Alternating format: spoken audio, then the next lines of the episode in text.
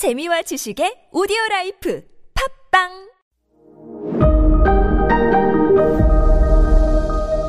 네, 여러분 안녕하십니까. 역사 스토리텔러 썬킴 인사 드리겠습니다. 네. 아, 8월 8일 썬킴의 세계사 완전 정복이라는 따끈따끈한 새 책이 나옵니다. 여러분 많은 사랑을 부탁드리겠습니다. 음, 책이 정말 따끈따끈해요. 인쇄한 지가 얼마 안 돼 가지고. 참 어떻게 보면 격동의 프랑스죠. 지금 이 순간, 지금 이 순간 이 지금 프로이센에 의해서 자존심이란 건 다 박살이 난 이 순간. 괴뢰 정부가 만들어졌다고 말씀드렸지 않습니까? 프로이센 입맛에 맞게. 이 괴뢰 정부, 자존심밖에 없던 프랑스 시민들, 일반 노동자 평민들이 봤을 땐 인- 절대 인정할 수가 없는 거예요, 지금. 에? 개선문 통과한 베르사유 공제에서 사인했던 이 독일, 이 힐리베디 히들에 의해 가지고 만들어진 정부, 우린 인정할 수 없다. 그래 가지고 우리가 어떤 민족이냐? 어? 프랑스 혁명, 레 미제라블을 만든 그런 민, 그런 국가의 시민들인데 몰아내자 해서 들고 일어났는데 정말 몰아내요. 몰아낸 다음에 바로 그 다음 해도 아니야. 다음 달 3월 괴뢰 정부가 등장한 지 한 달 만에 또다시 선거래요. 3월 28일. 그러니까 노동자, 농민과 평민들이 주축이 된 이 혁명 세력에 의해서 선거가 실시가 돼서 새로운 정권이 또 탄생하는데 이거는 꼭 기억하시고 밑줄 치고 별표하고 돼지고리 땡땡. 프랑스 역사상 처음으로 노동자 평민 정권이 탄생을 합니다. 지금까지 프랑스가 다 무슨 왕당파 등등이라고 하더라도 다 귀족들이고 부르주아들이고 이랬어요. 노동자, 일반 평민들은 집권을 못했거든요. 이게 1871년 3월 28일 프랑스 역사상 처음으로 왕족이 아니라 귀족이 아니라 부르주아가 아니라 노동자 평민 이 정권을 잡습니다. 이 정권을 파리 코민이라고 해요. 코민이 프랑스어로 무슨 말이냐면 주민 자치란 프랑스어예요. 주민 자치라고 하는 뜻이거든요. 즉 파리 코민은 뭐냐면 말 그대로 주민 자치 정권이에요.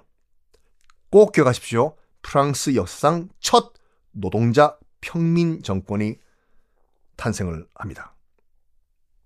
지금부터 그럼 노동자 농민들이 정말 잘 사고 손에 손 잡고 이런 시대가 오냐? 아니요.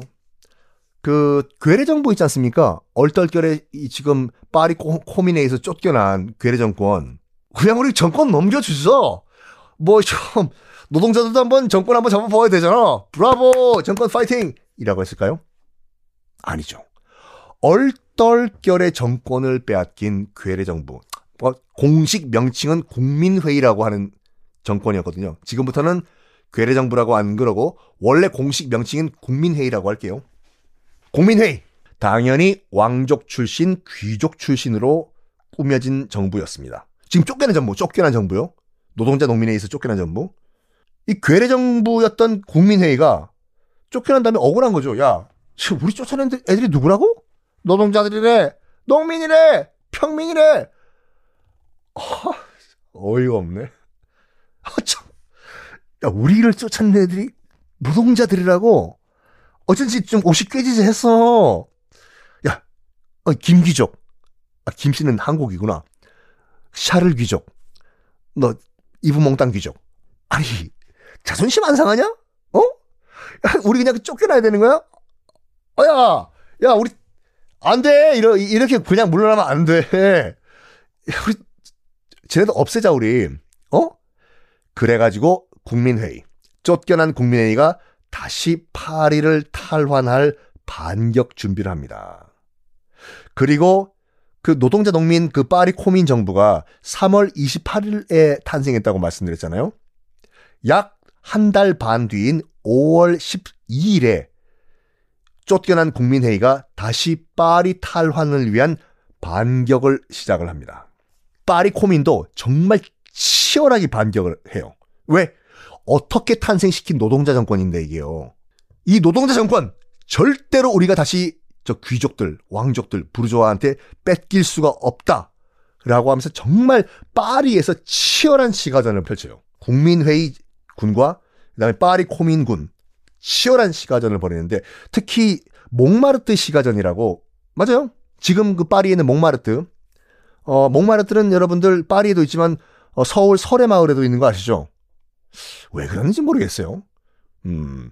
하여간 목동에 오면 파리공원 있거든요. 여러분 서울 양천구 목동에 있는 파리공원은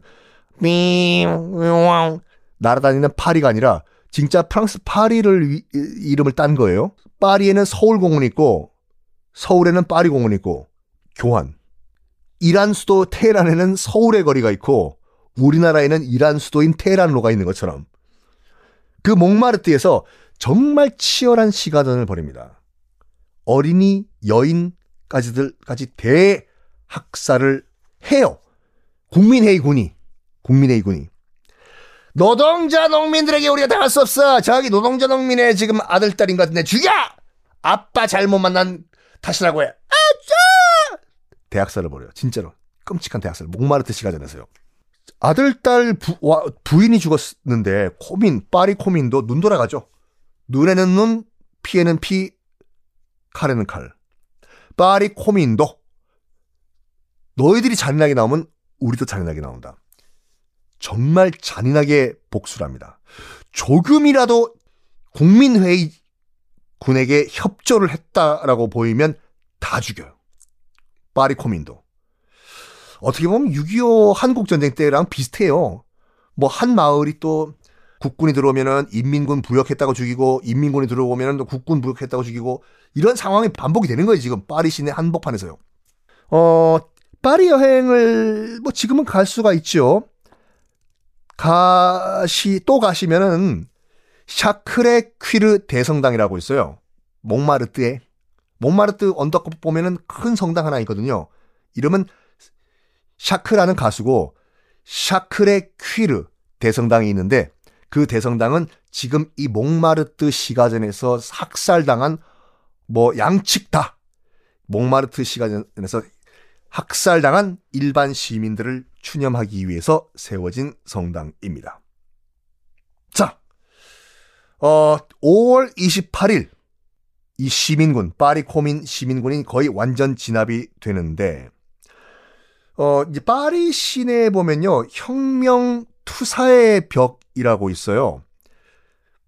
그게 무슨 벽이냐면 파리 코민 희생자를 추모하는 벽인데 페르 라세르라는 묘지가 있거든요. 지금도 있어요, 여러분. 거기 혁명 투사의 벽이라고 파리 시내에 있는데 뭐냐면 마지막으로 마지막으로 그 대항을 하던 파리 코민 전사들 한 몇백 명이 된다고 하거든요. 최후의 저항을 합니다. 최후의 저항을 해요. 한 200명 정도가. 그런데 남, 살아남은 이 그 파리 코민 전사들을 다 끌고 와가지고 페르 라세르라는 묘지에 벽에 일렬로 세워놓고 일렬로 세워놓고 다 총살로 처형을 시켜요. 일렬로 벽에 세워놓고 그 벽에 딱 희생자들을 추모합니다라는 그 석판 하나 꽂아놨거든요. 그 벽이 바로 코민 희생자 추념의 추모의 벽입니다. 다시 쫓겨났던 괴뢰정부 국민회의가 파리를 장악을 해요. 맞습니다. 어, 파리 역사, 아, 그 프랑스 역사상 처음 노동자 농민 정권이었던 파리 코민은 이렇게 일렬로 세워놓고 다 일제히 총살을 시키면서 끝이 납니다. 이제 어떤 타임이냐? 대숙청의 시간인데 쫓겨났던 귀족, 왕족, 부르조아의 국민회의 정부. 다시 이제 파리를 차지하면서 다시 정권 잡은 거예요. 대피해 숙청을 벌이는데 파리 코민과 조금이라도 관련됐다는 시민들 다 끌고 와가지고 다 처형을 시켜요. 얼마를 처형을 시켰는지 아십니까? 무려 3만 명을 총사시켜요. 3만 명. 너 파리 코민! 너 좌파지! 너 사회주의자지. 너 시민이지. 너 농민지. 다 끌고 와요. 다 끌고 와. 딱 우리나라 한국 전쟁 때와 똑같은 일이 파리 시내 한복판에서 벌어져요. 이때부터 이때부터 파리 코민이 무자비하게 탄압받으면서부터 프랑스는 좌우 대립이 극한 대립이 이루어집니다. 지금도 여러분 프랑스만큼 좌파 우파가 대립하는 나라가 없어요. 이때부터 그런 일이 발생해요. 다음 이야기는 어떻게 전개될까? 당연히 다음 시간에 옮기겠습니다.